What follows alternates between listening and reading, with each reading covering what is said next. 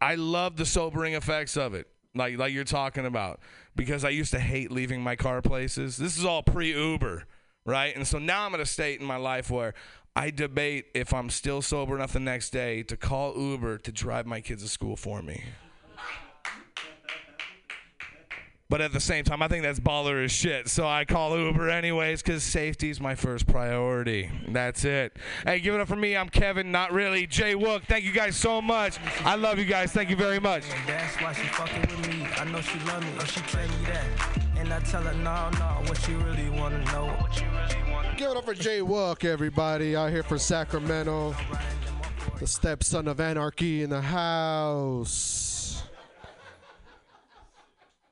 Thought it would work. I don't know. It might work. So, uh, San Francisco's a sanctuary city for immigrants, which is dope. Hell yeah, give it up. Give that shit up. So is Portland. Portland's a sanctuary city. Yeah.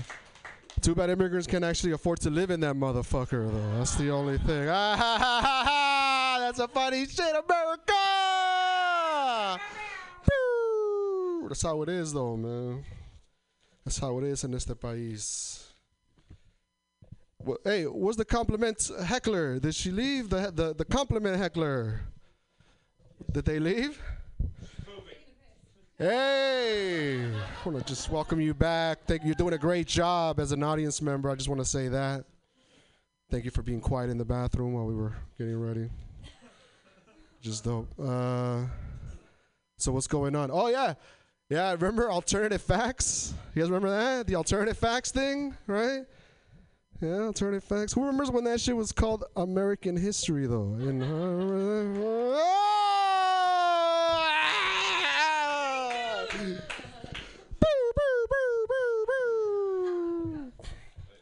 Yo, man, the next comic is fucking hilarious. He uh That's what's up, man. Young George Costanza. Give it up for young George Costanza. Young Costanza. What's up? Yo, hey, the next comic uh, recently moved to uh, to Los Angeles out the Bay, and uh, he's very funny. Give it up for Kevin Monroe, y'all.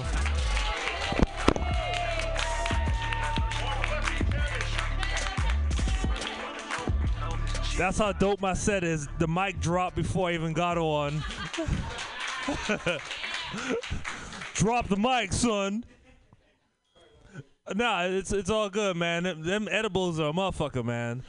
Uh, if you don't believe me, go to Kevin Monroe's Facebook webpage and look at the banner picture. It's me doing a show here a couple years back when I ate an edible and got on stage. And halfway through a bit, I got caught in a mental cycle. I couldn't end the story. Uh, like the characters in the story I was trying to tell started talking to each other, and I couldn't leave. and the whole time I'm looking back at Pam, like you motherfucker. Them Rice Krispies had some shit in them. Little table right there, like a table of Rice Krispies. That was, that was, that was wicked, man. I. I think I did an HBO special in my mind, but it was 10 minutes.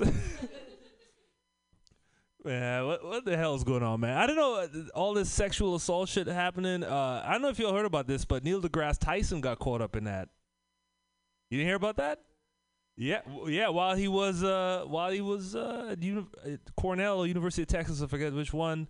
Yeah, man. I was like, nerds are raping too now. Like, uh, like Neil deGrasse Tyson is Mike deGrasse Tyson now?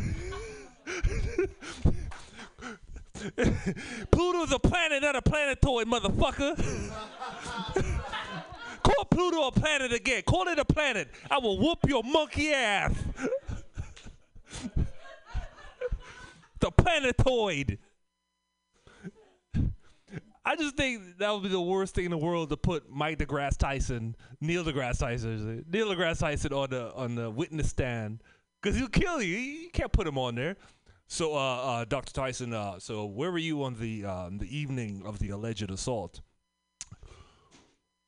What is time? There are multiple. All right, you know what, nigga, get the fuck off the tape. You know what? You're fine. Just get the fuck out.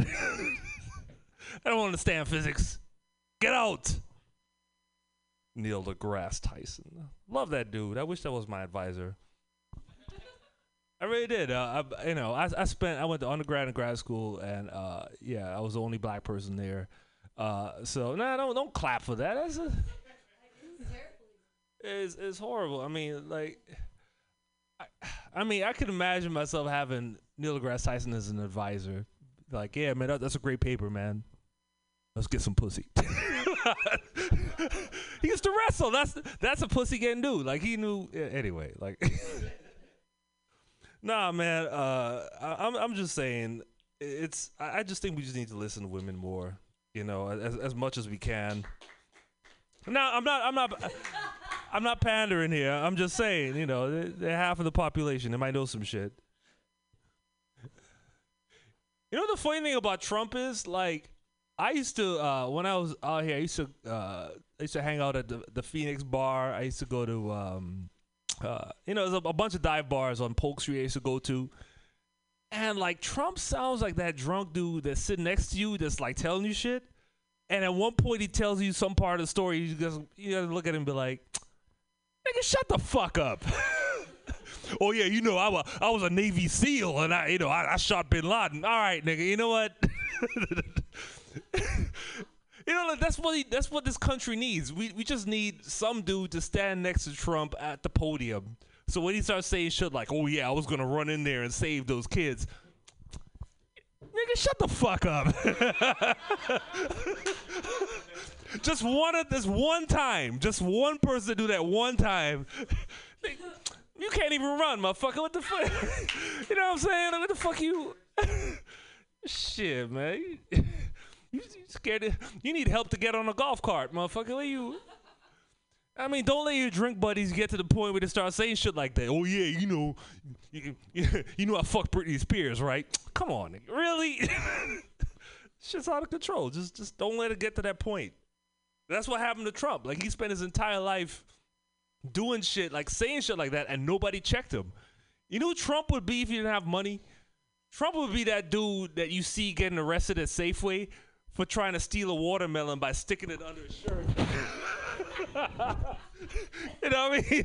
Thinking nobody would notice. and they just got him like, you know, handcuffed, you know, to the bike, handcuffed to like the, the bike locks. Like, yo, you really thought you could do that? just stick a watermelon under your t-shirt, nigga? just walk out of here like that? That's the mentality, but he has money, so everybody just kind of looks the other way. You know what I mean? So it's, oh man, but uh, he he- he's got some some bad broads though. Oh man, oh man, that that that Stormy Daniels shit, man. Ah, oh my god, I I love that because I was I was uh able to watch titties at work. And then when they looked at my, my profile, I was like, no, I'm looking at Yahoo News, man. I'm not looking at porn. This is Yahoo News. Oh my goodness, ah, that's that's just terrible. And the funny thing is, like, they have he- hella headshots of Stormy Daniels, just her head. But with every news story, they cut from here to start here. Next on the news, titties. Like that might as well just be the banner, titties. Like it's not even a man. All right. Uh, one one uh, one other thing, you know, that shit about him like running in there, you know, saving those kids. To us, it sounds stupid, but you got to realize the people that voted for Trump, those dudes that buy AR-15s, they have the same fantasies. They believe that too. Like it sounds stupid to us, like, oh, come on, you a 70 year old fat motherfucker, you ain't gonna run in there. But those fat motherfuckers buying AR-15s, they believe that.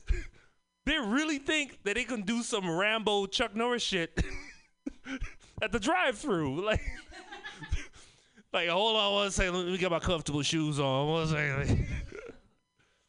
Ah. My family's in Florida, so I see these people all the time, man. For real, for real. My brother teaches high school in Florida. They take him out of school to go hunting. That's a legitimate excuse to leave school to go hunting.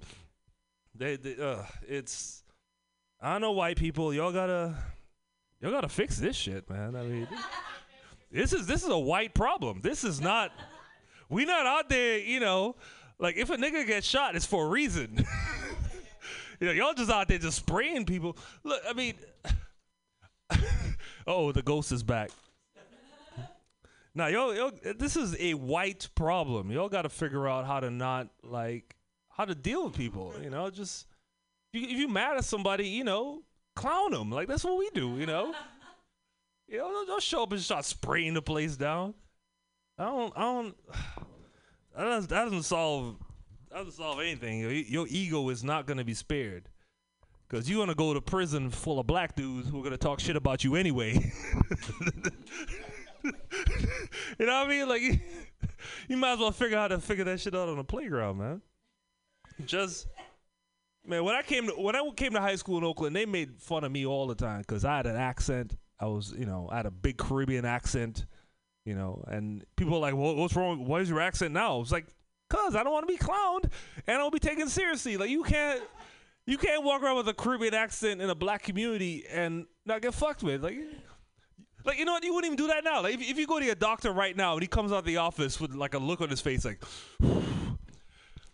"It's diabetes, man."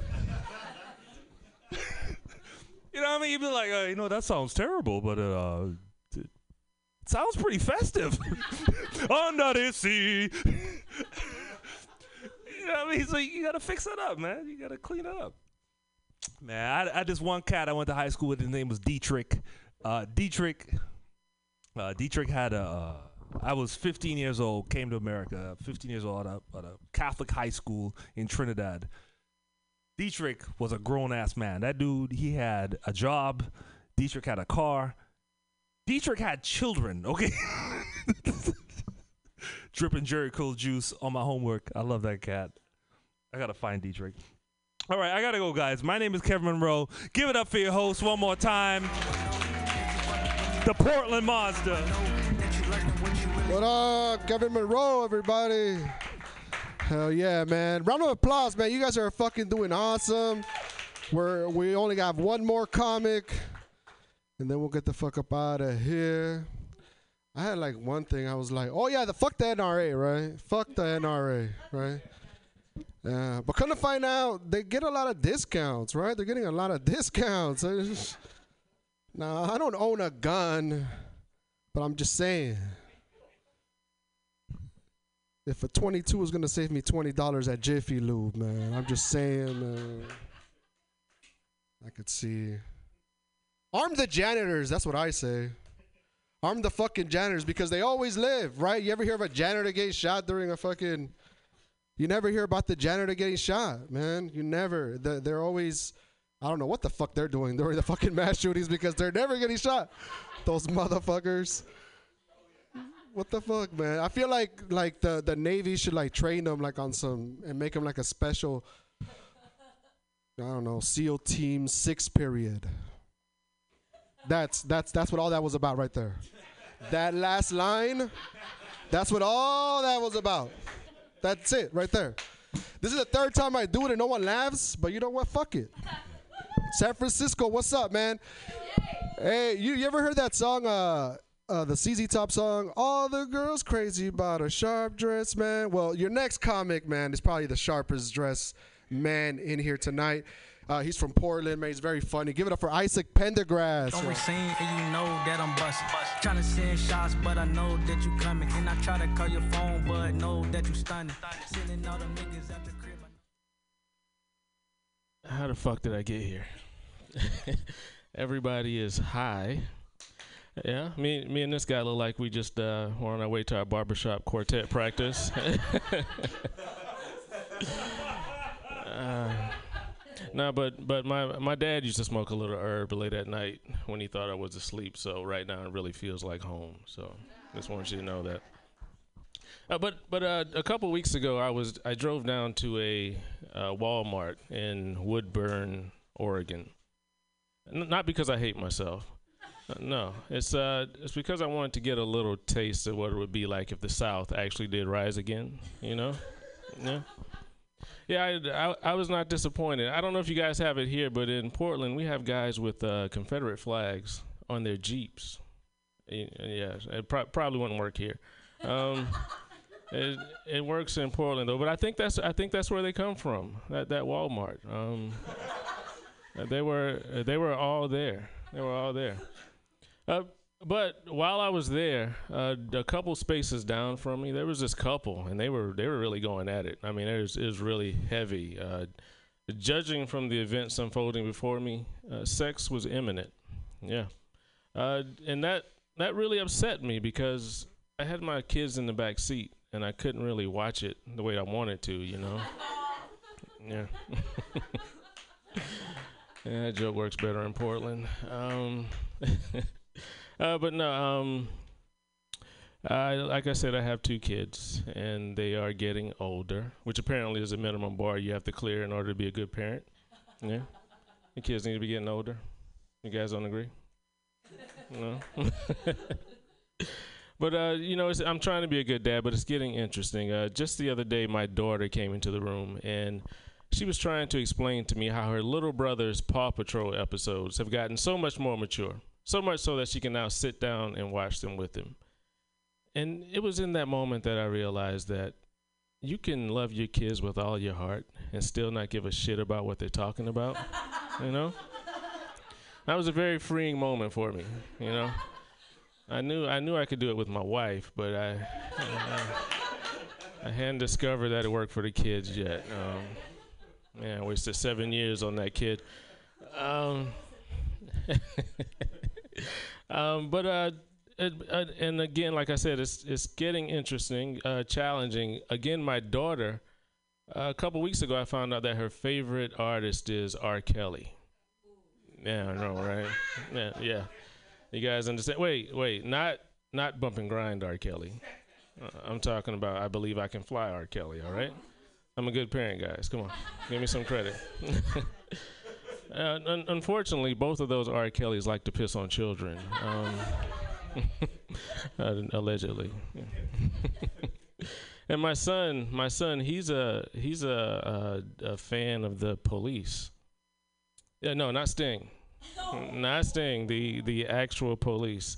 And sometimes we're driving around and I'll see the cops. And I'm like, oh shit, it's the cops and his head will pop up in the back seat and be like, "Where, Dad?" And then other times he'll see him first. He's like, "It's the cops, Dad," and I'm like, "Oh shit." But, but you know, at least, at least there's two of us looking for him. You know, yeah. I feel safer. All right. So how, how's everybody doing tonight? All right. Give it up for Pedro. One time. Yeah. Um. How's everybody doing with uh, Trump? Trump, no, not not so good. All right, Kevin, I got you. nah, nah, I uh, uh, due due to our current reality, I've been watching a lot of horror movies to relax. You know. Say, have, have you ever noticed that every haunted house movie is essentially about two white families fighting over real estate? You? You notice? You notice that? Yeah. Yeah, but but the thing is, one of those white families is dead. Yeah. Can you comprehend the level of privilege in that premise? Anybody? Yeah? oh, he got he got that right away. uh, no, but um, yeah, it, it's it's disgusting, man. It's really disgusting. Um, well, I I don't think you guys heard me. There's a there's a dead white family that thinks it has the rights to live in a house that's just been bought by another white family. Mm-hmm. And and if that's not bad enough, there's a living white family who's in fear of being murdered by said dead white family, and they're thinking, eh, we can make this work. Yeah. Every single movie. And and the the living white family does everything to get the dead white family to move out. Everything. Sometimes they bring in Native Americans to do chants sometimes holy water, crosses, priests, everything. I'm I'm just a little disappointed that they never moved a black family in next door. You know. really? Is that what I get for that? That's I think I think that deserved better. no, but I think we know why they didn't do that, right? Yeah, they they both have to move out, right? Yeah, all right. I, I, okay, but let me be clear. Uh, my wife hates that joke, so I want I want to get it clear that uh, the black family is an upstanding black family, and they will bring the property value up in that neighborhood. Okay, all right. The ghosts are racist. All right. ah, all right. Um, you know, say what you will about the Trump administration. Uh, they okay, all right. Fair enough. Uh, they they are doing things that I never thought were possible. I mean, they've created something I never thought I'd see in my lifetime, and that's uh, sad white people. Yeah. you guys seen them? You seen? Them? I mean, Facebook's full of them. Portland's full of them. Uh, San Francisco's got to be full of them, right? Yeah. Yeah. Um, but you know, a friend of mine, a white friend, called me up just after the election, and he said, uh, "Isaac, I am I'm feeling a feeling, and I don't know what it is." Yeah, it was sad. Um, he said, I, "I I think it may be oppression." Yeah. Oppression. I calmed it down a bit. I was like, "Nah, it's uh." I think what you're experiencing right now is what most uh, most other races refer to as sadness. You know? yeah.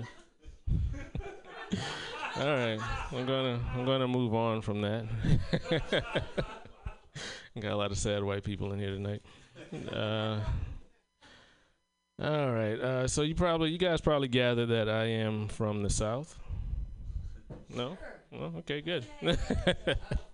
so I, I, like to make a little fun of the South, just just a little bit. Um, uh, did did you guys hear about the brain-eating amoeba in Georgia? No. Uh, one person. Uh, well, it's okay if you didn't hear about it. It went by really quickly. Apparently, there wasn't enough uh, food there for it. No. mhm. mm-hmm. Yeah. yeah. Thank you. Thank you. That's a that's a dumb Georgia joke. uh, also, in my hometown of South Carolina, um, uh, the officials there uh, busted up a child sex ring. It was a child sex thing. They busted it up. I, I went online and looked at the mugshots, and there were about 25 perpetrators in total. There were about nine black guys, and the rest were all white guys. And I, I just thought it was really nice that there was something that could bring us together like that, you know. yeah, yeah, yeah, yeah. I, I, I always knew it'd be the children, you know. Mm. It's okay, guys. Yeah, you don't like that, do you? I, I apologize. Um, yeah, that's a terrible joke.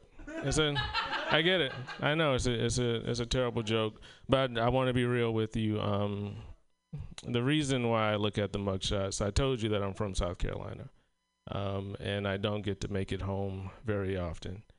So sometimes I just hope that just maybe I'll see a family member. Um, yeah. All right, guys. I think that is my time. Thank you very much.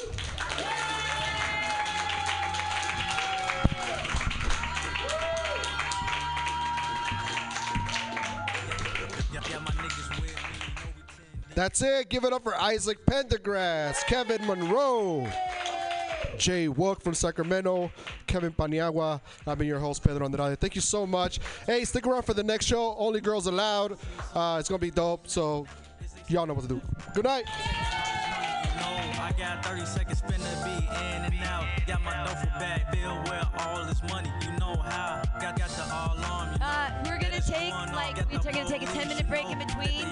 If you've already paid, hang out. If you're a comic, please hang out. Next show is gonna be all ladies. It's gonna be a lot of fun. Yay! If you are if you're a comic here and you haven't gotten your bag yet, find me. I'll give you your bag. It's gonna be rad. Yay! No, that's a mission.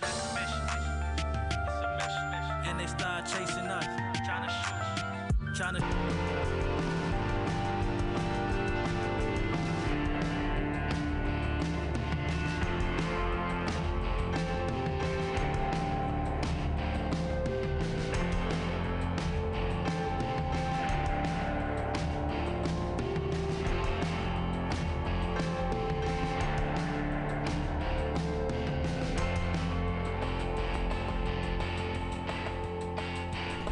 Welcome to the weekly review. I have two guests here who have joined me. Please introduce yourselves.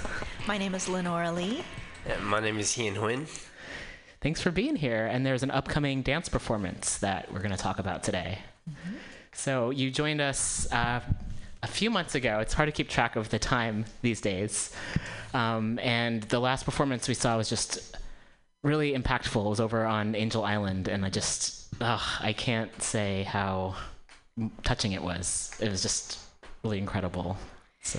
What were your thoughts about that as an experience for an audience member? Um, and first, we should also, the full name of the performance was. Within These Walls, and we created a sequel named Yes. Dreams of Flight. Yes. It yeah. was a, an immersive multimedia dance performance that was staged at the Angel Island Immigration Station on Angel Island State Park. Yeah. Um, it was my first time being to Angel Island, so just being in that in that space in nature that's so close to us felt pretty. Um, it was felt like a lot to be there in that space, and then also to be in the particular environment where folks had lived. I think I could really feel the energy of what had taken place there, and so it brought. T-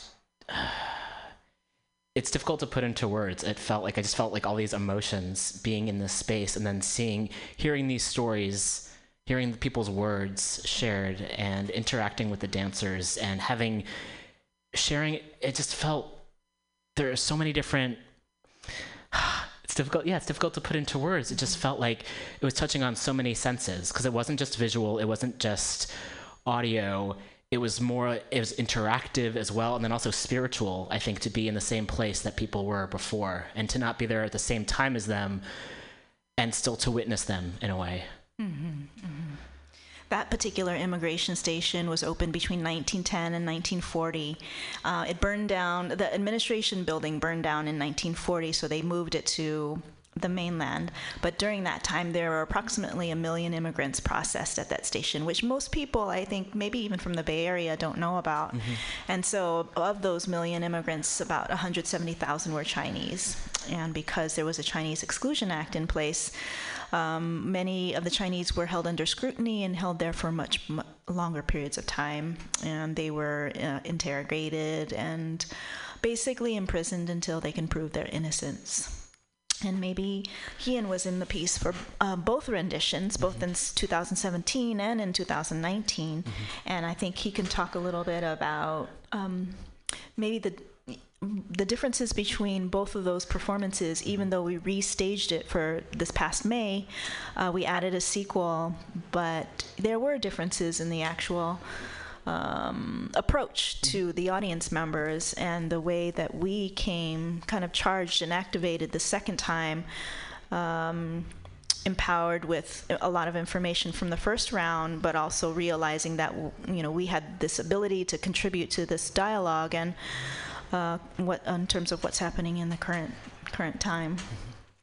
Yeah, the the first time we performed it, yeah, we had no idea of of its reach and its profound um, impact in that moment. So the second time coming around this year performing it, we knew what was at stake and we we tried our best to dive deeper into um, the, those the stories that we were sharing, and um, Lenora gave me the opportunity to also meet with um, the mother of the person who uh, whose character I was based off of. So we, we had a, a lunch date together, and she shared with us a bit more of, of what happened to him after. And so, with all that information in mind and what it felt to have lunch with her, then to go on to performing the piece the second time around, it was was new. It was new, and it felt um, deeper. And I think this time we ended on a much more hopeful tone. Mm-hmm. Um, um, a sense of spaciousness and, and um, allowance um, um, and hope. Yeah. Yeah, Hien played the character of Wang Gongju, and uh, his daughter Penelope Wang was able to, during that luncheon, share quite a bit about her father, um, who he was as a person, his character, his accomplishments. Um, she gave some hints as to what his mm, detention time could have been like, and how he was a bit of a dreamer, and he was always looking for um, that sense of hope and accomplishment and um, working really hard and achieving. So it was exciting to then build the sequel with this knowledge and then to have certain sequences feature family, old family photos of him and um, the rest of their kin. And uh, for Hien to be able to embody the, the essence of him more. Yeah, it, it was quite exciting. And um, just a note on that, this year we received two awards. so Hien received, you want to just talk about your award? Uh, well, the piece itself from 2017 won um, an outstanding production award from the Isadora Duncan Dance Awards Committee, and this was the first. We were the first recipients of it. It's a brand new category, and what it represents is a high level of achievement in all of the categories, whether that's choreography, performance, um, visual design. Um, text and music, so they felt it was at a high level for all the categories, and we're very honored to have received that one. And Hien won a special award as well for his performance. Yeah, it was, it was very special to be with um, the whole cast and production there and to feel, you know, the, the work being shared and, and recognized on that level and to, to see that, you know, when we can go out and, and um, share such important stories and, and, and feel the community receive it that way. And, and then to be honored right back, it was definitely um, um, a, very beautiful evening. And um, my, my mother was in town uh, that week. And you know at that time i had no idea I, I received the nomination but i had no idea what the results were. So she came to the ceremony too and then when they announced the name uh, i was able to bring her up on stage and I, it made my life to see how happy she was and how, how proud she was Oh, that's beautiful. Congratulations. You Oh, both. yeah, thank you. That's- Ah, was- yeah. Ah, yeah, it was a really touching performance. Mm-hmm. And so you're also here to uh, speak about the new performance that you have coming up the first weekend of November. Yes, next weekend, November 1st through mm-hmm. 3rd, we're performing a brand new piece entitled In the Skin of Her Hands at mm-hmm. Dance Mission Theater, which is just a few blocks away from here. And we're going to be utilizing the different rooms in Dance Mission. They have a theater as well as two studios. So, in the first half of the program, the audience members will get a chance to travel through the different rooms Oh, wow. and to take a look at um, the vignettes and scenarios that we've been setting up. Mm-hmm. So for this piece, it's inspired by the experiences of those dealing with cancer, battling cancer, mm-hmm. specifically breast cancer. Mm-hmm. Uh, and in the last two months, I had the opportunity to interview 31 people. Wow. Um, some of them are cancer survivors, and some are family members.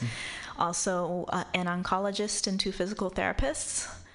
And um, it's been an incredible process. I would have to say that I've learned so much, you know, from people, what people are willing to share about what they've gone through. And everyone has had very different experiences.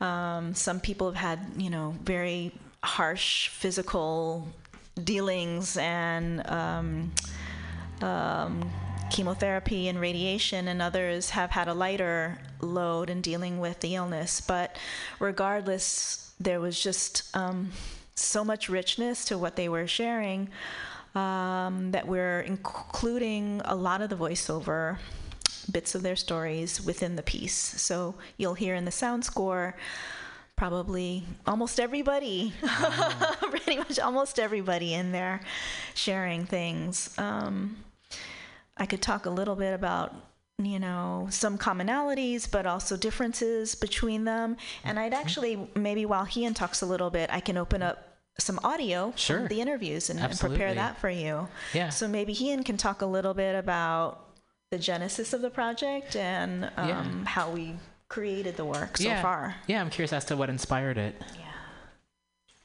Yeah, so um, yeah, Lenora uh, opened up and shared with us that her her sister Karina was diagnosed with breast cancer, and so this that sort of set the tone of how you know important and and how uh, close this work was going to be, and so at that in- that realm too, we um, had an opportunity to um, take a workshop with um, aerial dance company Bandaloop, Mhm.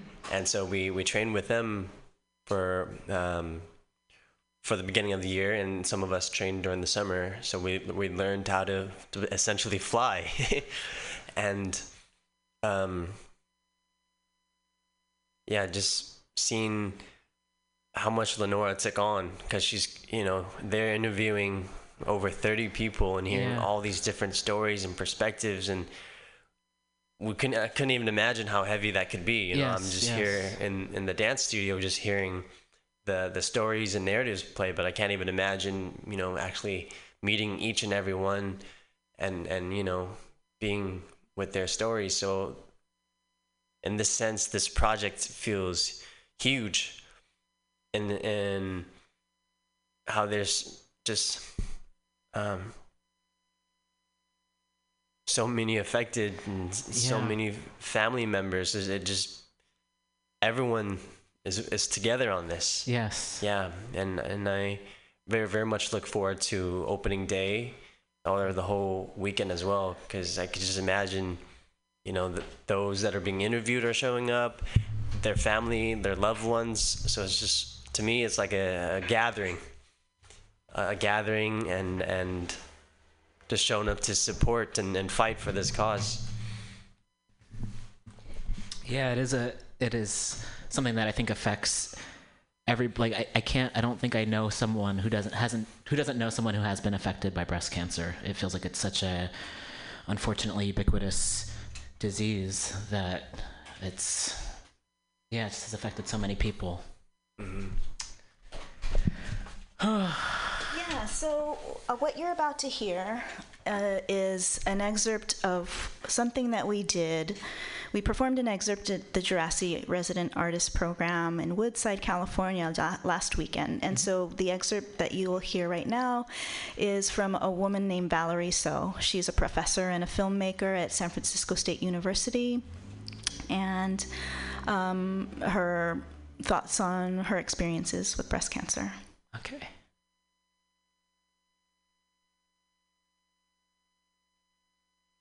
Well, you know, this is the funny thing about me is that I do a lot of social media. And so I posted it on social media pretty much uh, as soon as I started treatment. And then I would, and then after a while, I started posting a lot on social media. Like I would post like when I was getting my chemo or like you know my various hair or hats or wigs or whatever. And I think people enjoyed sort of following that journey for whatever reason. Um, so for me, it was always very transparent. Uh, I have another friend who's got it's some form of leukemia, and she's gone through treatment twice. Like she's done that thing where they take out, like, do something with her bone marrow, and then she has to be in isolation for a month, like really intense. And she said she thinks it's really important for people to know when you have cancer because she thinks it's a public health crisis, right? She thinks it's not just like people don't just happen to be getting this. There's like environmental reasons why people are getting this all the time. And so for her, it was almost like a, this thing. is like she wants people to know that something can needs to be done. Yeah. Some people worry about job security too, like if they're going to be discriminated against because they're sick. And again, you know, I'm really lucky because I am in a position where I have job security and I'm protected. So, but I could see that. I mean, they can't legally fire you, but they could certainly do find other ways to let you go. So, so that was really helpful for me just to not worry so much about why it happened because then what happens is you stop thinking it's something I did, right? It's something I'm, I have to blame myself for some flaw in my life. And then for me, it was just like getting through it at that point and just always thinking, focusing on getting through whatever treatment I was doing.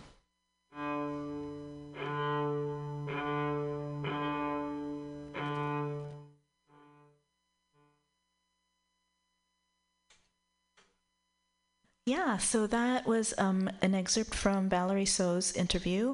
And what you'll hear right now are um, two sections. One is um, from a woman who uh, shared about her experience, and then from an oncologist who I interviewed. Her name is uh, Pamela Munster. She works at UCSF. She's a researcher and an oncologist, and she had a lot of insight in terms of sharing about what her patients deal with, and she's written a book as well. So we can go ahead and listen to that. In, in oncology, where there are things coming up all the time, new information, nothing is 100% right. I think that caretakers try their best, but the knowledge platform is always changing, which is a good thing. I think we are learning more all the time. My name is Pamela Munster. I'm a Swiss native. I came to the US when I was 28. I, my professional life is really focused on developing new treatments for people with advanced cancer. My focus is actually breast cancer. And then I have a particular interest in, in uh, younger women and fertility and, and hereditary cancer. So it was quite surprising that I was then diagnosed with breast cancer at 48 and I was sort of like not feeling um, that I met any criteria of, uh, of, you know, we don't have a large cancer family. My father's a single child. So I found out that I have a, a BRCA2 mutation. So all of a sudden I found myself with uh, a disease where I'm really an expert in. Um, it was an interesting um, position to be in. You know, on one hand, I knew so much about this disease. Um, and on the other hand, as a, as a patient, you realize how little you, one actually knows. So I wrote a book, Twisting Fate, about uh, the perspective as a physician and patient. Mm-hmm. And, uh, and a lot of uh, what I'm going through is like really through the initial stages of, of what the patient experience, what the medical science behind this. But then also how this phenomenon of the cancer blues, uh, how, how significant the, the part depression, part um, it's not just depression, it's this incredible uncertainty. Depression is just one part, but there's, a, there's another really strong feeling that's really hard to place or explain to someone unless you have been there, and that's this uncertainty that comes with the loss of your immortality. And that sort of like black vertex that people fall into. I think everyone has to find their own ways of self calming or, or accepting. For some people, it's faith. For some people, it's friendship. And for other people, it's exercise. And hopefully, for many, it's all of them. And I think a lot of it is time. The, the way to acceptance is it's uh, not uh, not easy. And you know, I grew up in in, in Switzerland. Um, there's a lot more pressure on people in the US to be happy, and that is particularly prevalent in California. California is my absolute favorite place to live, but it's also um, a challenging environment to live in. There's the sense here the sky is the limit, but that also gives you that need to constantly reach for the sky, right? When you could allow yourself a day of non reaching you know, there's uh, there's clearly there's uh, there's factors that are well known and they are clear, and there's nothing much you can do about it. And one of them is like having a hereditary cancer mutation, like BRCA1 and 2 at a highest risk for, for breast cancer. Like you have BRCA1 or 2 mutation, you have a 70% risk of having cancer, breast cancer over life. And then there's other mutations that have a lower risk in the 20 to 40% is like ATM-CHEK2 uh, and many other mutations. And then, of course, there are environmental factors. Obesity. Alcohol has been associated with an increased risk of breast cancer, and frankly, excessive alcohol is bad for everybody, right? Because there's there's a lot of heart disease associated with obesity. It's like a, there's not a liver doesn't like a lot of alcohol either. And then other risk factors are um, excessive estrogen and progesterone exposure has been associated, but is a is a magnitude lower than than hereditary mutations lack of exercise or sedentary lifestyle is clearly associated with an increased risk for breast cancer. And exercise is valuable on so many levels that I, I would encourage every woman to exercise regularly. It just does a lot of good things for all for overall health, overall emotional well-being. Nice to go out with friends and walk through a forest and just sit in a cafe and smoke. So, um, and other risk factors are we don't know yet. Maybe lack of sleep. Sleep has uh, become a much more well known uh, of a risk, uh, a negative health factor if you don't sleep enough. How this pertains to breast cancer is unclear. Some Scandinavian countries have now made breast cancer in shift worker uh, a uh, work related illness. So there's clearly emerging data on that. I think like on a medical front, we have a lot of good resources, a lot of good treatment, there's a lot of advances, and we make a lot of progress when it comes to breast cancer. When it comes to equipping people with the way to handle it, we do very poorly. And you know, mental health support in the US is abysmal at best. Right? It's like there's virtually no support, you know, like, uh, and uh, what I see a lot is um, when you have a mastectomy, the, the surgical impact is quite significant. You got to get the awareness out there of the lymphatic Yes. system and how important it is. It's a second circulatory system that is so key, and doing a whole body approach into making the body work as a whole unit is is really so important. These treatments between chemo and radiation, you're killing a lot of cells, and it all has to go through your whole lymphatic system. And the lymphatic system is what keeps us alive. It just can't process and clean everything out fast enough. So with my radiation, that was when I started having issues of swelling and it trapping a lot of fluids that doesn't get out unless you work on manually trying to get it moving out of the area. You got to get the scar tissue broken down. You got to get the fluid moving. It's With the radiation, now you get scarring, you got the swelling, and then, of course, you get the blistering. Swelling is a function of the ribs not moving. If you get the ribs moving, you're going to use the whole body pump to start getting the whole vascular system moving because the lymphatic system runs with the vascular system.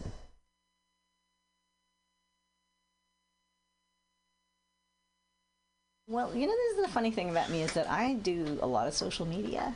And so I posted it on social media pretty much uh, as soon as I started treatment. And then I would, and then after a while, I started posting a lot on social media. Like I would post like when I was getting my chemo or like you know my various hair or hats or wigs or whatever. And I think people enjoyed sort of following that journey for whatever reason.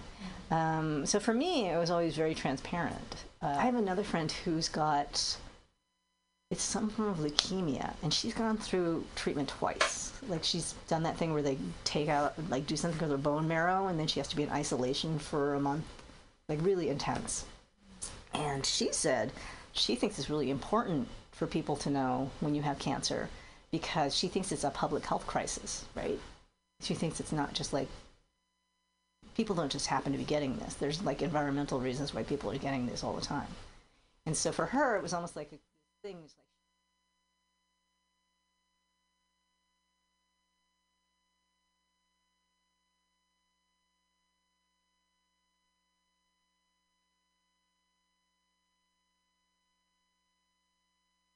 So, what you will hear in a second is a clip that I recorded we with talked my a little sister, bit about the word Karina. this, you know, and I think that it does describe uh, the initial onset of metastatic cancer because you're in this overwhelming dark place where you didn't even know that something has just taken over your entire body.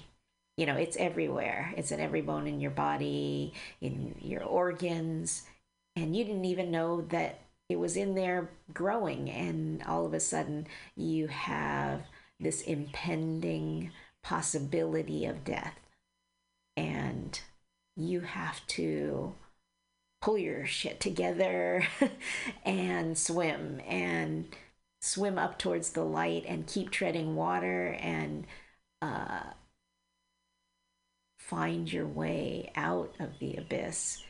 Uh, holding it together, being strong mentally and physically, and it's not an overnight process. It's uh, keep treading water and going towards this, swimming towards the surface for months and months and months until you get a handle on things, until you're a little bit lighter and you're floating a little bit easier, you know, until um,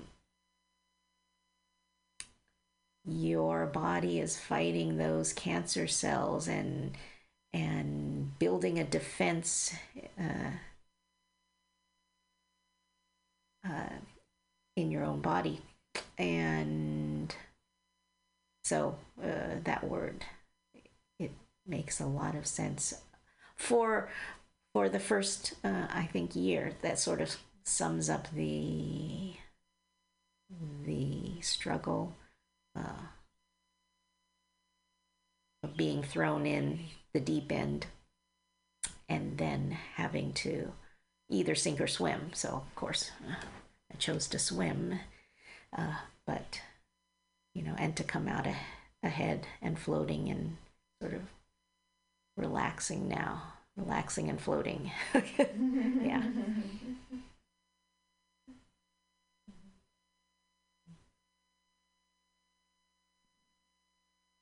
What do you feel has influenced you along the way?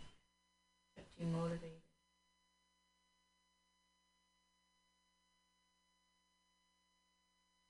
And you're listening to the weekly review on Mutiny Radio. But then I immediately thought of my grandma. She worked two jobs for as long as I can remember. That example of being such a hard worker and coming from Colombia with barely anything. I mean, she has more than any of us financially and like assets and everything. Um, she has more than all of us put together, you know, and that's that that's very impressive, you know. I, I- and, and she worked for every single bit of it, you know. She's smart, you know. She's a very good businesswoman, um, and she came knowing just Spanish. She is she is feisty, she's a warrior, she's a go-getter. She I think if death can come knocking at her door, she will say, I'm busy, come back later. Like my little granddaughter says, she's strong, intelligent, fuerte, valiente, inteligente, and uh, courageous. If there's anything I want to do, then I should go do it. Don't wait. I was at a low point, but now, after a year or two, now I'm relaxed, happy. Although I am doing less work, the money is not the most important. The most important is if the person is living happily. I mean, literally, like life is too short to put up with with idiocies, um, and I'm sure that that urgency comes from being sick.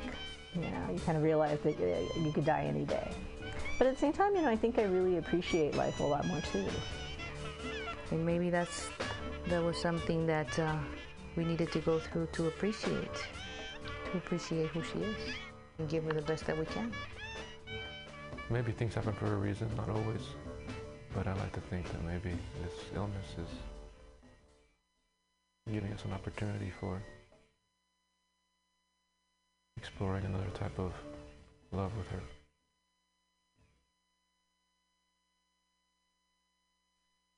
And welcome back. Thank you so much for playing these clips. There's a yeah. there's a lot there. There is. Yeah, something I was um, curious about was what was the process like in terms of? I mean, you spoke to a lot of folks, and there's only a limited amount of time, I would imagine, for the performance. So, what was the process like in terms of selecting which pieces to use? Sure. Yeah, we so we put a call out earlier this year for people who m- might be interested in sharing their stories, and it the word got spread that way. We also publicized it in different ways, and then I think it spread through word of mouth as well. And so um, of the 31 interviews mm, in the last two months, not only were we creating the dance material together, but I was on the backside, you know, going through the interviews multiple times, trying to um, pinpoint either experiences that I felt were very unique amongst the group or certain things that were commonalities. And I felt that it was also very important to have the oncologist and the healthcare professional perspective as well. Um, it was challenging and continues to be challenging because I feel like uh, so much of what people shared is important and probably, you know, not very well known by the general public. Um, they, you know, t- for to give an example, there was one woman who uh, was at General Hospital and she her regular doctor was not around, but she was dealing with the chemotherapy, and um, she ended up falling into a coma, and they weren't sure why, Mm. um, and the family was um, not sure if she was going to come out of it. So they were making preparations, you know, considering selling the house and trying to figure out how to cover the costs if she does pass. Um, and but by some miracle, she came back, and she was able to come out of it. And they realized later, after her regular doctor had come back, is that she had hepatitis B. And after each chemo session, they were t- supposed to have tested her blood, um, but they didn't realize that uh, her liver failed, basically. And um, then, because of her case, then they they put into motion certain practices to make sure that everybody gets tested. And you know, I just feel like it was an unfortunate situation as well because she's an immigrant woman and the way that she shared it with me was that it was a miracle. And and I definitely felt that but I also felt uh, where there are some barriers that she had to deal with due to language perhaps um, but also you know having people uh, who are familiar with the healthcare system here or mm, are have lived their lives or generations of their lives here who could advocate for her or could have advocated for her. So there were actually a lot of interesting occurrences um, that that struck me and where I felt like I had to deal with certain questions about eth- being ethical and um, my place of privilege and when should I speak and when should I not. Um, but really, I, I felt like I, it wasn't my place to say anything or make particular comments, but really it was giving them the space to share about what occurred. Yeah. Yeah.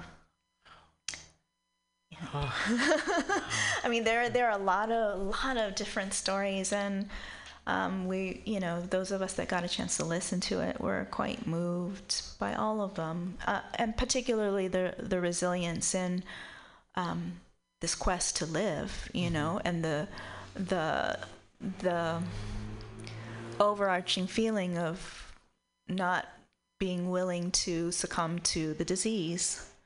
You know, of course, mm, there were people who passed and of family members of people who passed that I got a chance to interview as well. And so they shared another perspective on, you know, their roles as caretakers and how uh, that could be challenging and uh, require a lot of energy and different emotional and psychological tactics to keep their loved ones um, hopeful and pushing forward.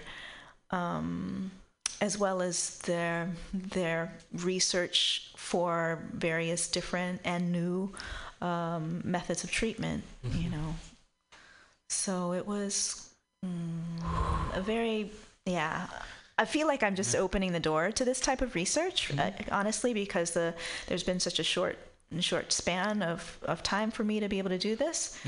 But and and and I, I will have to say, I will say publicly that if folks do want to share their stories with me, I'm Mhm. more than welcome to continue this interview process to be able to capture stories. Oh, you know, I think um, the project will continue in various forms past this performance next weekend. Yes. Mm-hmm.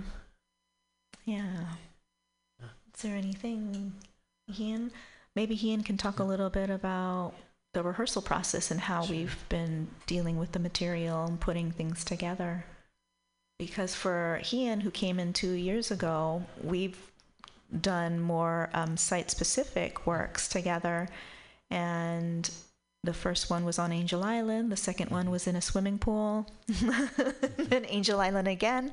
This is our first opportunity to work together inside a proscenium theater.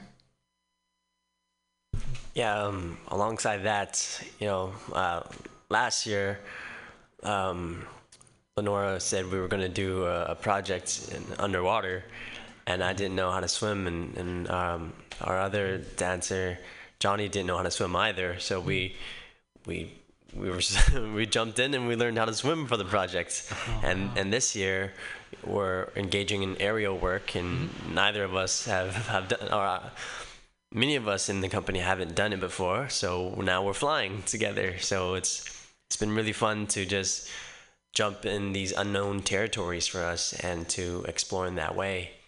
And um, alongside, you know, feeling the the parallel, um, just essence of navigating through um, unpredictable circumstances and situations and, and pathways, and how we can support one another and how you know we're, we're we may be limited in certain ranges, but then there's also things that are um, say un- undiscovered Mhm. in certain areas. So it's it's been a big um, kind of like boxes of mystery opening on the horizon.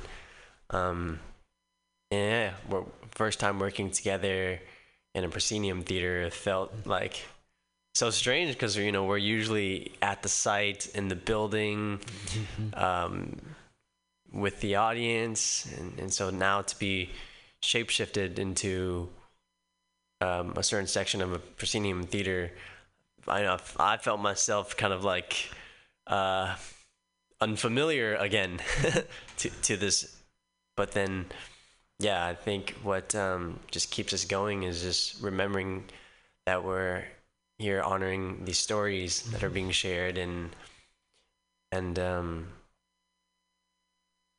yeah, part of me um, imagines, you know, like particularly with with this um, circumstance, it's sort of that unpredictability of it, where you don't know your time um, frame sometimes, and it's like with your loved ones, you don't know how much time you have with them, and uh, and and so there's like this unknown ticking clock, sort of present, and so yeah, my my heart goes out to to all those facing and facing it together, and and and the bravery that that entails, and also the like Lenora was saying, the resiliency of how you know there's so many different ways of modes of research and from from your from your dietary to your spiritual well-being and like all these things that support it or just simply being with somebody you love and and how that captures and and um, keeps you going keeps you fighting.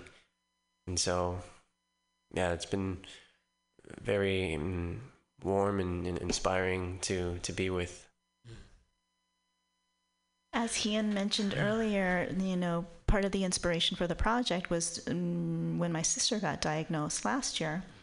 And at that time, we didn't, we just were all caught off guard. And, and she had uh, stage four Mm. metastatic breast cancer. So it had already spread from both breasts to the lymph nodes to her uh, liver and her bones. And we were all just kind of scrambling, trying to figure out how best to support her, um, what would be the best mode of treatment for her. She was getting lots of different opinions from health healthcare professionals that we knew or were related to, and um, so at that point, given given what I felt I was capable of doing to help support, was I wanted to be able to interview her and just for her her to have the space to talk about whatever she wanted to share in terms of what she was going through, all the information she was learning, you know, how she felt her family was going through um, this simultaneously.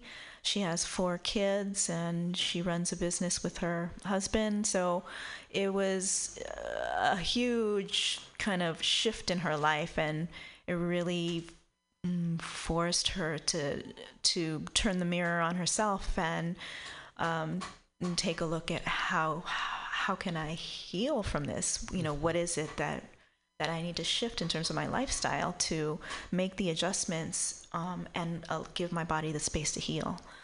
And so that was really it. It was that first interview with her where I felt, oh wow, I'm just totally reminded. Even though we grew up together, I was reminded, oh my gosh, my sister, she's a strong woman. You know, she's a fighter, and there's there's no doubt that she's just going to keep pushing, which she did. I mean, she's always problem solving. She's always trying to think of, you know, alternatives, uh, ways to look at things, seeking out information.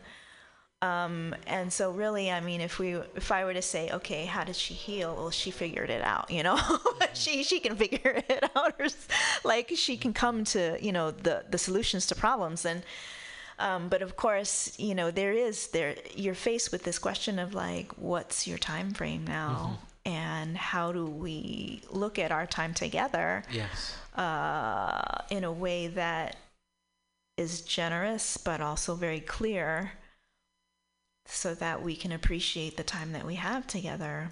Um, and through this process for me, I did a lot of writing actually, and I did. Um, I mean, I could share some of that writing, but we did writing uh, as a way for me to process it, like over time.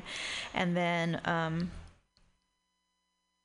we ended up building this piece. You know, we have some financial support through grants, but because it was such a short timeline, really, um, we are still fundraising for this project. Okay. Um, and so, especially if it's going to be an ongoing project, I think mm-hmm. it's worth it to consider you know, how can we support this type of research in the yes. long run?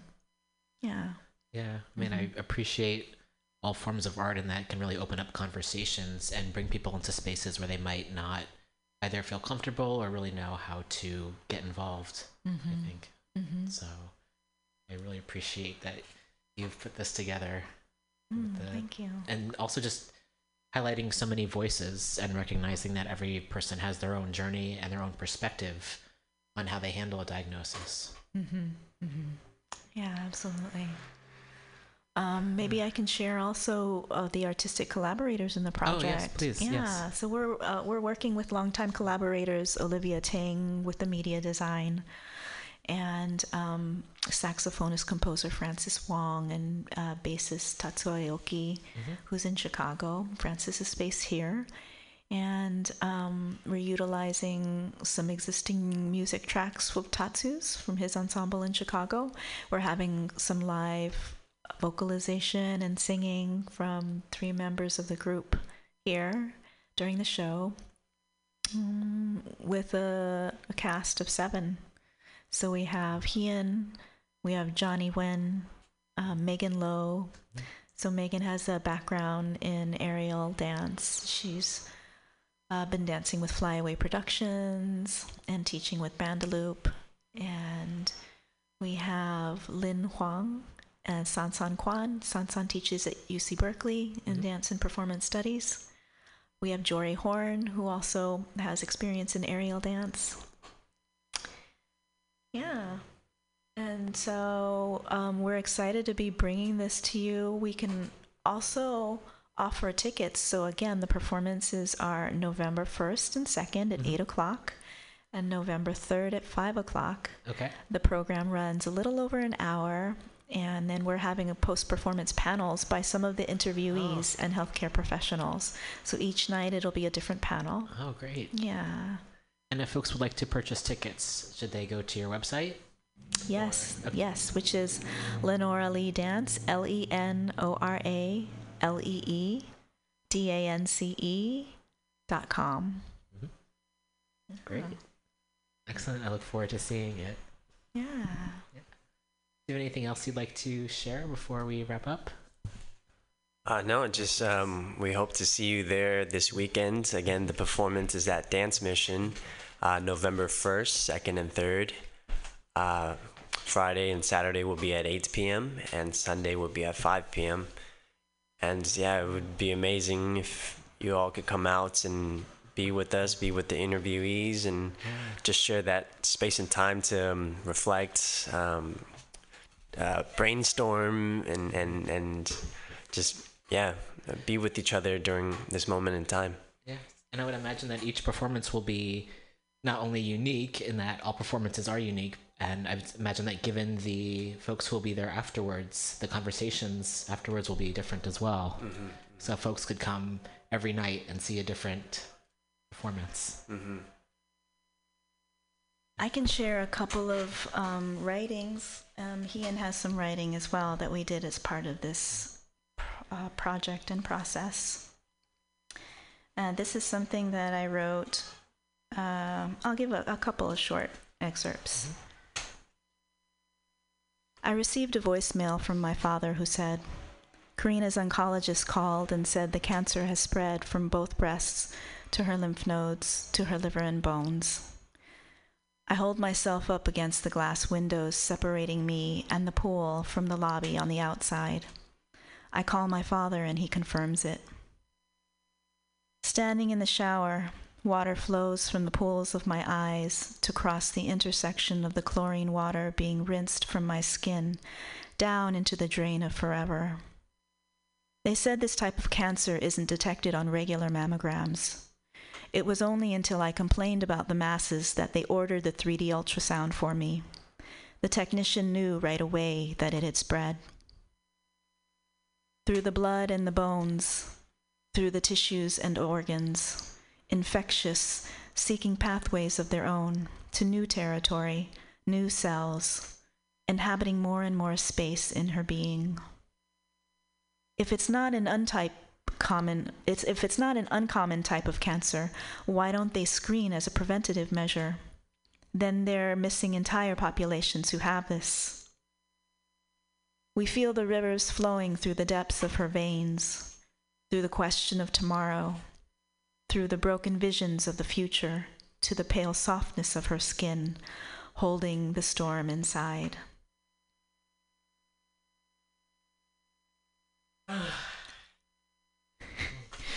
Here's one more short one um, that's a little bit more general.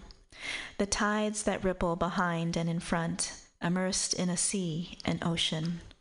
The sunlight glistens across the tips of the waves out to the abyss of the horizon. The nerves calm. Everything releases to the beauty of this water all around, as wide as one can see, as deep as the center of the earth, extended for thousands of years for generations of life, hosting and giving birth to creatures abound. Look closer. What do you see? Can you see beneath the surface of where the air meets the waves, this dividing line of lands, land creatures and those of the sea? A fourth wall. A fifth wall? Who is the viewer and who is being witnessed? Dive into the ocean of sun rays beaming down through the ripples of the water.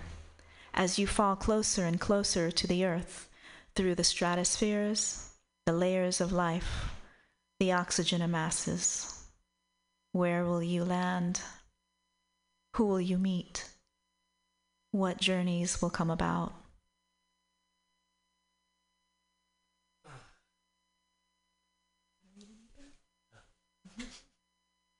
Do I have anything? Is this you? Hien has a writing also. From the self, beyond the self, a collective consciousness, the interconnectedness of all beings, universal frequencies, love in its purest form of frequency, energy, our capacity to awaken compassion, clarity, seeing the goodness and light in ourselves and the universe. We inherit the deeds, the trauma, the gifts of our ancestry, but spiritually and morally, we can be binded, traced, overcome, and bestowed with both burden and gift. Walking serendipitously, highest frequency, love the selfless, giving of mother figures. There's an allowance that opens the window of the being, two channels, the voices cry and call of that which is necessary to be manifested and shared. Oh, thank you for sharing. Yeah. I think that's a nice way to close. Yeah. oh, Lenora and Hien, thank you so much for being here. Thank you. And Thank you, Roman. I very much look forward to the performance. Ah. We can offer some know. tickets too to your listeners. Oh, yes. So whenever you feel like it, we can give three pairs of tickets away Okay.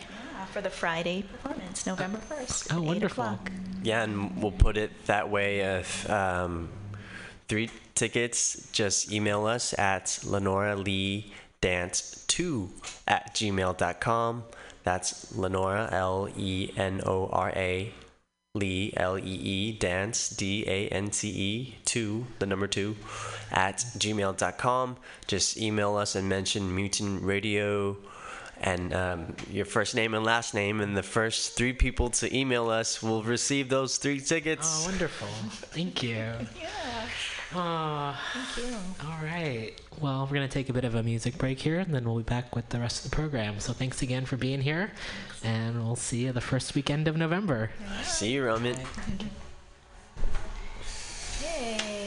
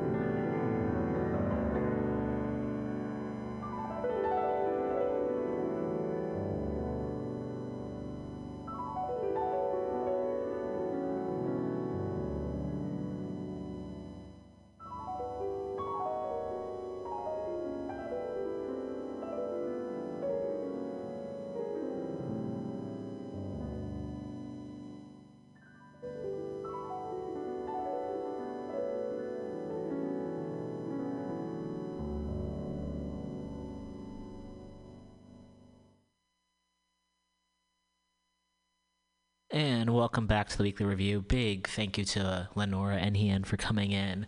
Really looking forward to checking out this show. Uh, for more info, again, please go to lenoraleedance.com. So, right now, it's technically Tuesday, October 22nd, 2019. This show will be replayed again this Friday, October 25th. So, yeah, that's the date.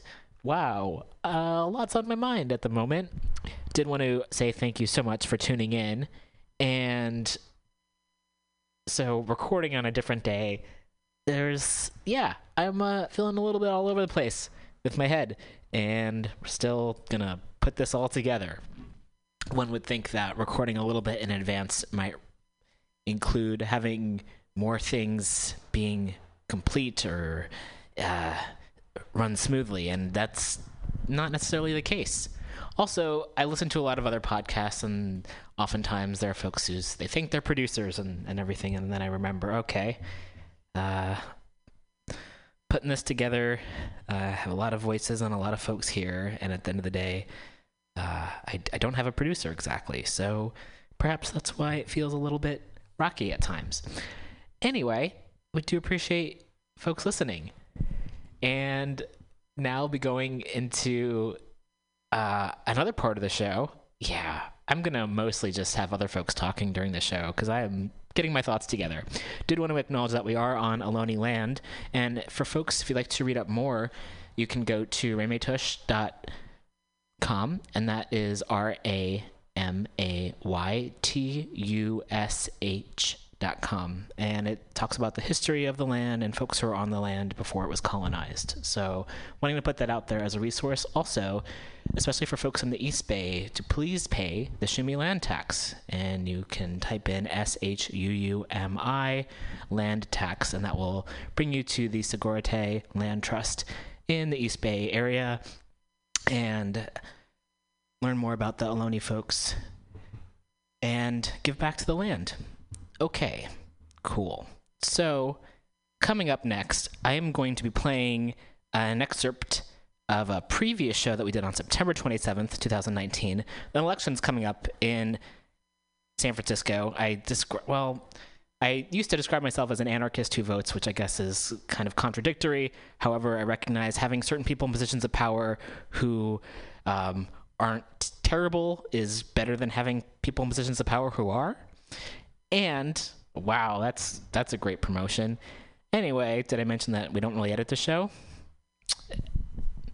Therefore, uh, we did want to play a previous interview that we did with Chesa Boudin. And Chesa is running for district attorney here in San Francisco. And you know, Chesa's on the right side of things because the Police Officers Association are already donating to a PAC to influence his, the person who's running against him or the person who has got the most votes against him so far, Suzy Loftus, who the um, mayor has put in, decided to put in even before the election. Uh, the police officers, uh, they association supports her. So recognizing that someone who wants to really work for reform is running, that person should have the support. I hope this sounds like a decent endorsement. It's true. We are endorsing him. And if you'd like to hear more, and you most certainly can hear more, check out the interview with him that we had on the show a couple weeks ago. And we're going to be playing that in just a few minutes here. Wow. Okay. Whew. So, again, you can find it at the Mutiny Radio archive. If you go to mutinyradio.fm, I'm going to uh, get my thoughts together and chill out for a little bit. So, in the meantime, I'm going to play a little bit of a music break, and then we're going to go into the interview with Chesa Boudin.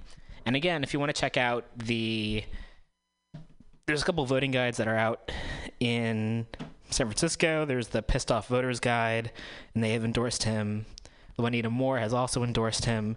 A lot of folks have endorsed him. So again, November 5th, vote for Chesa Boudin. And yeah, also if you're in District 5, Dean Preston. So that's where that's where we're going.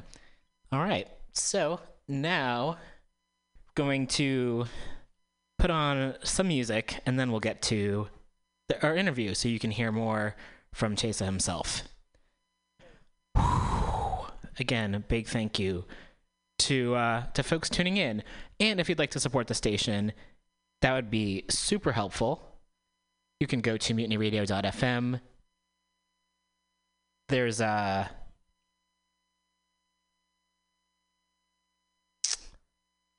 there's a uh, donate button. Wow, you know I meditated this morning. I even worked out a little bit this morning. I biked this morning.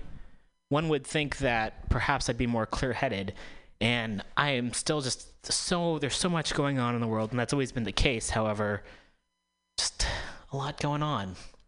So thanks for bearing with me.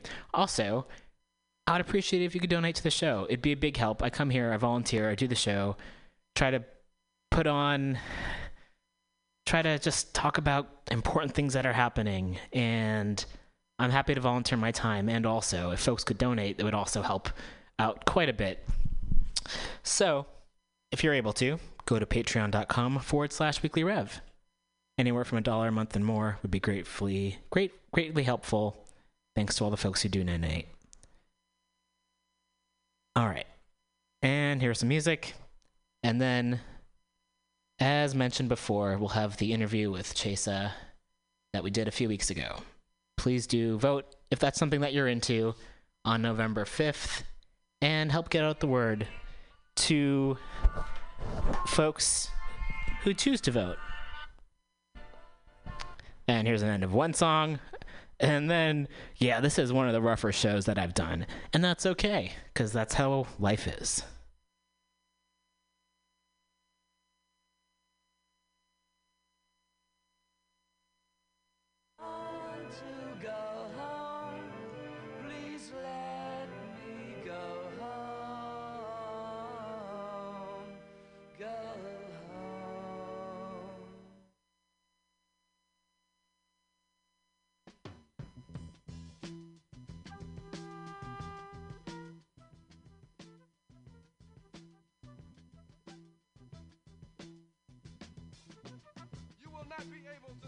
Home, brother.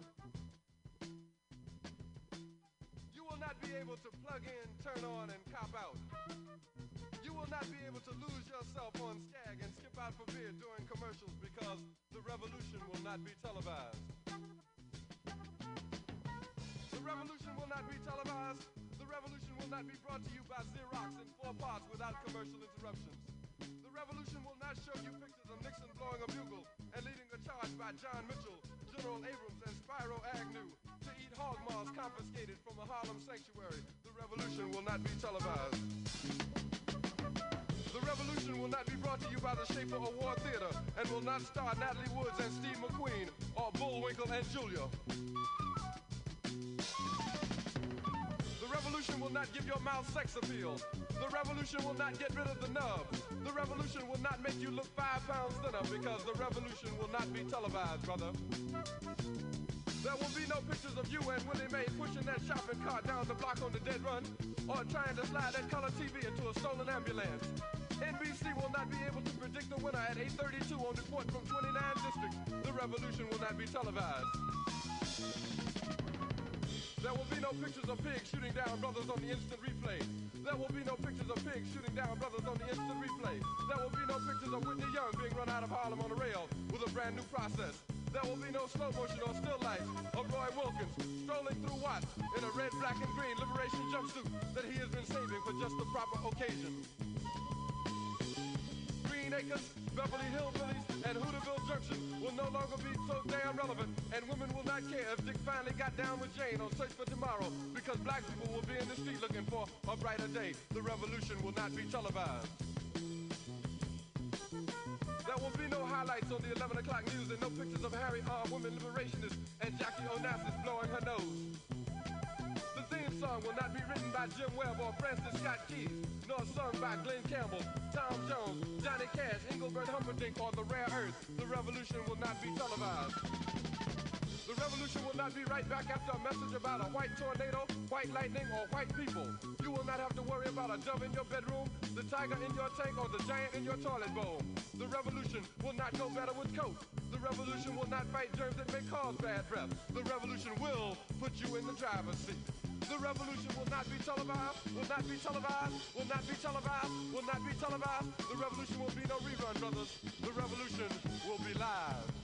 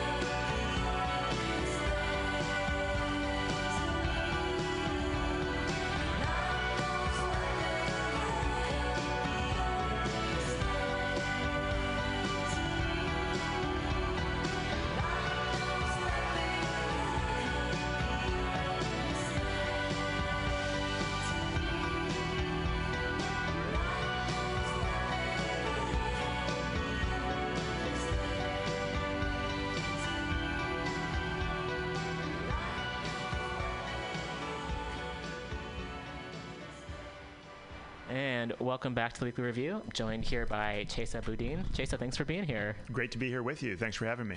Absolutely. So I thought we could start off if you wanted to talk a little bit about what brings you into the studio. It could be pretty much anything, but whatever you'd like to start with. Well, I'm excited to be a candidate for San Francisco District Attorney. The mm-hmm. election is about 39 days away from today. Mm-hmm.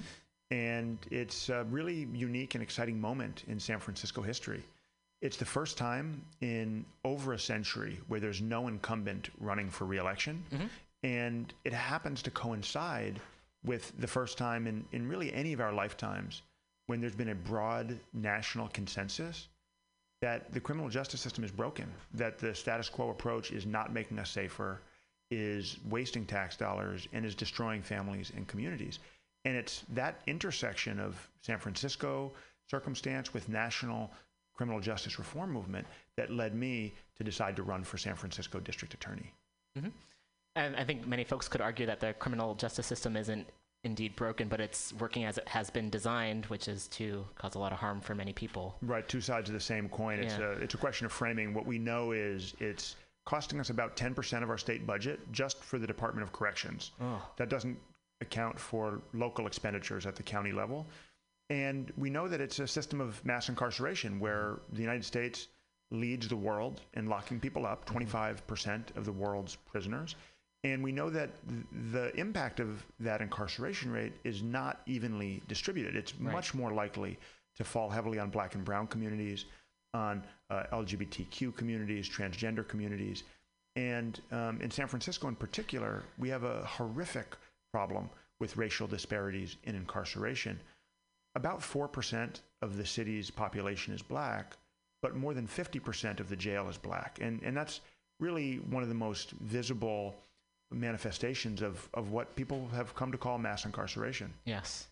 Yes, and also we've seen like with the homeless sweeps too, like homeless folks and I think folks with uh, are mentally ill are also can be victims of police violence quite a bit as well. We've yeah, seen. we, we've seen over decades of increasingly tough on crime policies an approach that really criminalizes poverty, Mhm. criminalizes mental health, uh, and criminalizes drug addiction in ways that are not only inhumane and uh, wasteful of resources, but also actually undermine public safety. And my campaign is really all about bringing um, a new, fresh approach to criminal justice, one that takes a broader view of the context in which crimes are committed, and that focuses on trying to prevent crime and heal the harm that crime has caused, rather than simply punishing people Right. who've committed a crime. Yeah, absolutely. I was reading a, an op ed earlier that folks had written about how police are sometimes brought into the ideas to solve the problem, but they end up causing more of the problems.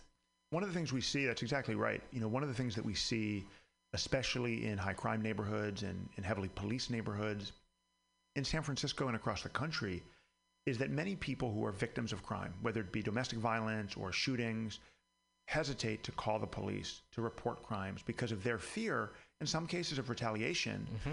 but in many cases, fear that the response by the police will actually re traumatize them or create more problems than they're suffering at the hands of their abusers. That's something we need to change. And it has to start with restoring the integrity of the police department, restoring and rebuilding the trust between communities and law enforcement that's sworn to serve and protect those communities. I, pardon me, I'm a little bit skeptical of being able to, if the if it's systemically, if police have been brought in to, in many ways, protect property and wealthy folks, is it possible then to even save that institution? Is and is it even worth saving? Well, so I think that's that's the challenge is to find ways to make sure that our law enforcement is not just working to benefit and protect the few, mm-hmm. but is actually working for all of us. So I've dedicated my life to ensuring that the criminal justice system be- benefits everybody, protects everybody, mm-hmm. not just the rich and powerful and the well connected. And we know that in San Francisco as across the country, all too often, whether you're a crime victim or whether you are someone who's accused of committing a crime, the quality of justice you receive depends on the color of your skin, mm-hmm. what zip code you live in, mm-hmm. and how much money you have in your bank account. Right. And that's got to change. And that's why I'm running for district attorney. Cool. Great. So, what got you interested in uh, deciding to pursue this path? Well, let me take you back to the beginning. Mm-hmm. When I was born, my parents uh, dropped me off at the babysitter. I was about 14 months old. Mm-hmm. And they had it off for the day, told the babysitter they'd pick me up that night, mm-hmm. but they never came back. While I was at the babysitter, my parents participated as unarmed drivers in a tragically bungled armed robbery that left three men dead. And those men had families, had children. Uh, those families were torn apart by the crime my parents participated in. Mm-hmm. Even though my parents weren't killed or physically injured that day, our family was also torn apart Right. because of the crime my parents committed. My mother ended up serving 22 years in prison. My father is still incarcerated. Mm-hmm. He may never get out. As a result, my earliest memories are going through steel gates, waiting in lines of mostly black and brown women and children mm-hmm. just to see my parents, just to give them a hug. Years, decades now of visiting my parents in prison taught me some hard lessons about how broken our criminal justice system is. Broken for victims of crime who have so little to show for mm-hmm. the billions of dollars that we invest in punishment. Broken for the people who've been convicted of crimes, who go to what we call the Department of Corrections and Rehabilitation, mm-hmm. but where we know no one is being corrected or rehabilitated. Right. And we have recidivism rates of above two thirds in California and even higher in San Francisco County Jail. Mm. And of course, the system is also broken for the communities where crimes are committed because those communities are being torn apart. Instead of investing in education, building new schools and universities, mm-hmm. California has focused for decades on building new prisons. Yeah. Instead of providing equal justice, we've got this horrifically discriminatory system that undermines public safety called money bail, which I'm proud to say I fought for years to end. Um, and it's it's uh, those kinds of problems that I saw firsthand Yeah. growing up, day in day out, going into prisons to visit my parents, um, receiving phone calls from them on recorded Department of Corrections Mm. phone lines, and thinking about how little punishing my parents was doing to heal the harm that they had caused. Right. Yeah, absolutely. So it's it's that's that's sort of the life journey that led mm-hmm. me to decide to become a San Francisco public defender. Mm-hmm. As a public defender, I represent people who are too poor mm-hmm. to hire their own attorney to make sure that they also have equal justice. Right. As San Francisco's next district attorney, my goal is going to be really similar in some ways to make Yes. sure that everybody in this city, no matter how wealthy they are, no matter how well connected they are, has equal justice under law. Yes. And I've been hearing about a few other district attorneys uh, across the country who have also, like there was Tiffany Caban, I believe, in, in New York, and there was also was a f- person in I think Pennsylvania, like Larry Krasner? Krasner. Yeah. Yeah, this is part of a national movement. Um, you've named a couple. Um, Tiffany Caban came within 55 votes of, Yeah. of winning her race. Yeah, really I disappointing. have I'd announced that because initially I think at first they reported that she had won, and Correct. I reported it on the show, and then I was sad to learn that was not the case. Correct. It, you know, it was one of those situations where uh, she was ahead by over a thousand votes Mhm. on election night. Yes. And then, you know, the machine was against her from day one. Yes, And yes. she was running a grassroots campaign. Um, it was really people powered. She never had the, the fundraising or the institutional support. Mm-hmm. And when they did a recount, um, they magically found enough ballots that, and, and threw many of hers out to where she ended up losing by 55 votes. But I'll tell you, you know, her uh, election and her movement has inspired people around the country. Yes, Um, it certainly has energized our campaign, helped generate volunteers for our campaign here in San Francisco. And I'm really honored to be supported by not only Tiffany Caban, but as you mentioned, Larry Krasner, the elected district attorney in Philadelphia, as well as Kim Foxx. Oh yes, in Chicago. In Chicago, Yes. exactly, and Rachael Rollins in Boston. Mm-hmm. You know, these are the people who are really leading our progressive criminal justice reform movement, mm-hmm. who are finding creative ways to reduce mass incarceration, mm-hmm. reduce racial disparities, increase transparency and accountability for police and other law enforcement agents while keeping our communities safe. And I'm really lucky to have their support and to be able to work with them on implementing um, successful policies that they've modeled in their jurisdictions here in San Francisco starting in January. That's great. So what if so if folks are interested in like helping your campaign, are there ways people can volunteer and or help to get the word out? Absolutely. Um, we are a grassroots campaign, and we depend on people power, creativity, energy, um, you name it. It's really coming from our volunteer base. There are lots of things people can do uh, depending on their skills. We'd love to have people phone bank, knock on doors, um, help out around the campaign headquarters, social media. Mm-hmm. Um, the best thing to do is go to our website, www.chesaboudin.com. C H E S A B O U D I N.com. That's C H E S A B O U D I N.com. You can sign up to volunteer.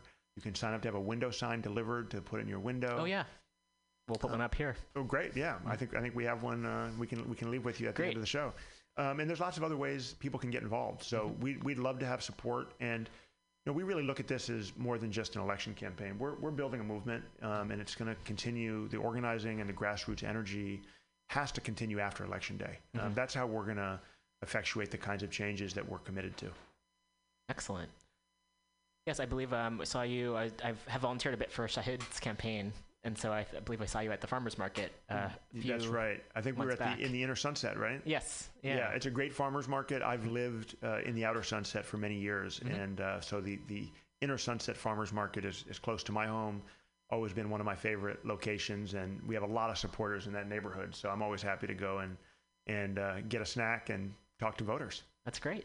Is there anything else you'd like to share? We do have some more time. However, no, you're on a, a time crunch, so Yeah, no, I appreciate that. There are a couple specific issues I'd like to talk about that are real priorities for me in the campaign, and also a couple things that I'd, I'd like to share that I'm proud to have worked on over the last few years. Because Yes. I think when it comes to deciding who to vote for, Mhm. for me personally, one of the most important things is not just the rhetoric that someone uses or the promises that they make, but also the track record that they have. Mhm. And so I think, you know, the reason I've been able to uh, build such a big movement and, and have so many volunteers is really because of my life's work. The perspective that I bring Mhm. as someone who's had parents in prison and who's worked every day in the Hall of Justice for so many years, uh, but also because of the work I've done. And, and, you know, one of those projects that I've led is around money bail. And I mentioned that earlier, but, you know, San Francisco and, and all of California has a system where a wealthy person can buy their way out of jail no Mhm. matter how dangerous they are. Mhm.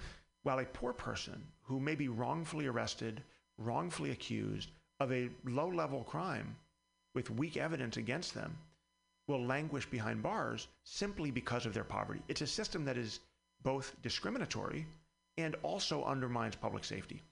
And so for many years, I've led litigation efforts in state court. We now have a case pending before the California Supreme Court. And in federal court, where I've won um, reversals of local practice from more than five different federal judges that have agreed with our argument that this undermines public safety and that this is something which discriminates explicitly, violates equal protection, violates due process. As district attorney, I'm committed to ending money bail, to never allowing my staff to put a price tag on freedom. If someone is too dangerous to be released to the community, then the fact that they're wealthy doesn't make them safe. And if someone can safely be released with appropriate conditions, Right. the fact that they're poor should not be an obstacle to allowing them to go back to their family and community. of course, yes. Now, there's another area that I think today, with the racist Trump administration, is more important than ever, and that's immigration. Mhm. The Trump administration is using xenophobic, nativist policies and rhetoric to divide this country. It's using hate for immigrants as a way to drive a wedge between communities and to scapegoat. It's a tremendously dangerous time across the country because of that really uh, scary approach that the Trump administration is taking. I'm proud to be the only candidate in this race who has a long track record of pushing back against ICE, standing up for our immigrant communities. Um, and I've committed to creating an immigration unit in the district attorney's office once I'm elected. Let me tell you why. When local law enforcement cooperates with ICE, it undermines public safety. Mm-hmm. It distracts our resources that we need to be spending on local law enforcement priorities. And it undermines trust in immigrant communities mm-hmm. and makes it less likely that immigrants who are victims of crime or who are witnesses to crime will come forward and cooperate with local law enforcement. Mm-hmm. If we want to provide equal justice, if we want to protect everyone in San Francisco, we need our immigrant communities to know that we have their back, that we will never cooperate with ICE. And I'll tell you, back as recently as 2012 and 2013, San Francisco still handed people over to ICE. Yep. Yeah. I mean, if you got arrested as an immigrant in San Francisco and taken to mm. jail, at the end of the case, even if you were acquitted of all charges, even if the district attorney decided not to file charges against you, mm-hmm. the sheriff would hold you until ICE came and picked you up. Now, I had a client in that situation mm-hmm. back in 2012. She was a grandmother from El Salvador, charged with shoplifting Christmas presents from the Gap for her grandkids. And at that time, everybody said, there is nothing you can do. She's going to get deported. She's going to get handed over to ICE. And, I, you know, luckily I've been to El Salvador. I've lived in Latin America. I mm-hmm. speak fluent Spanish. And I begged her to give me time to not listen to or accept that this was a hopeless situation. Mm-hmm.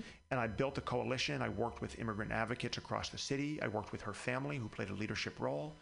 And we persuaded the sheriff that he had not only the legal power, but the moral obligation to stop cooperating with ICE and to let her take responsibility. She pled guilty to mm-hmm. shoplifting and then go back to her family and her grandkids. Mm. After that case, we did it again and again until we persuaded the sheriff to institute a policy. And ultimately, the Board of Supervisors passed a few months later a sanctuary city policy that Mm. I'm proud to say I'm going to continue to defend as San Francisco's next district attorney. Great. Yeah, that's crucial. That's the track record um, that I've got. And here are some of the things we're going to do in keeping with that track record once I'm elected. First, treat mental illness before crimes are committed, not wait until people commit a crime and go to jail. Today, San Francisco's county jail is the number one provider of mental health services. It's a mm-hmm. disgrace. It's mm-hmm. ineffective. It's inhumane. And perhaps worst of all, it guarantees that we're going to have more victims of crime because we refuse to address the root causes until after someone is victimized. Right. That's got to change, and it will on day one when I'm district attorney. Second, we need to treat survivors of sexual assault with dignity, and that starts with testing every single rape kit. Mm-hmm. When someone has the courage to come forward after a sexual assault, submit their body to an invasive evidentiary gathering process, mm-hmm.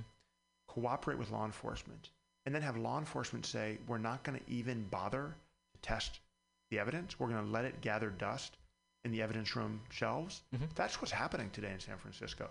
That's what's been happening in San Francisco, and it will change when I'm district attorney. We will test every rape kit and treat survivors of sexual assault with dignity. And I'll give you one last example of something I'm committed to doing. Mm-hmm. Today, victims of crime are largely excluded from the process. Mm-hmm. Often, they never hear from the district attorney's office until and unless they receive a subpoena in the mail. Mm-hmm. I'm proud to be the only candidate in this race to have committed requiring my staff to contact every victim of every crime.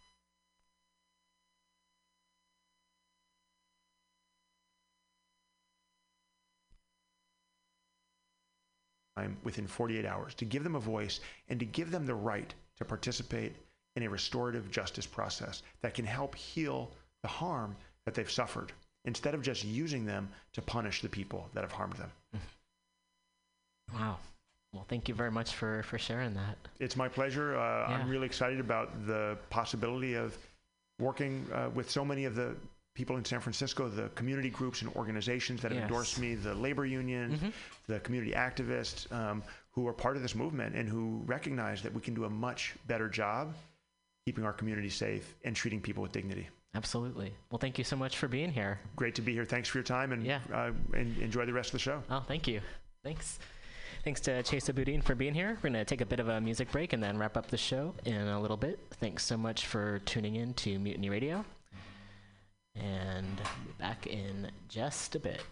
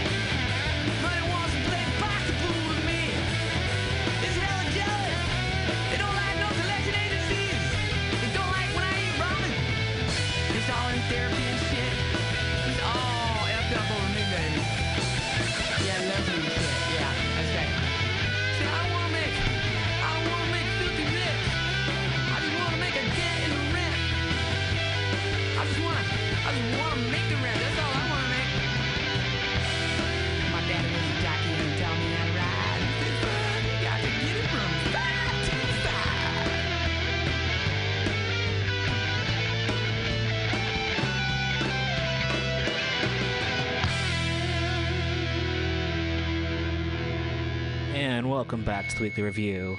That was Tribe 8 with the song Money Loves Me off the album Thanks for the Memories.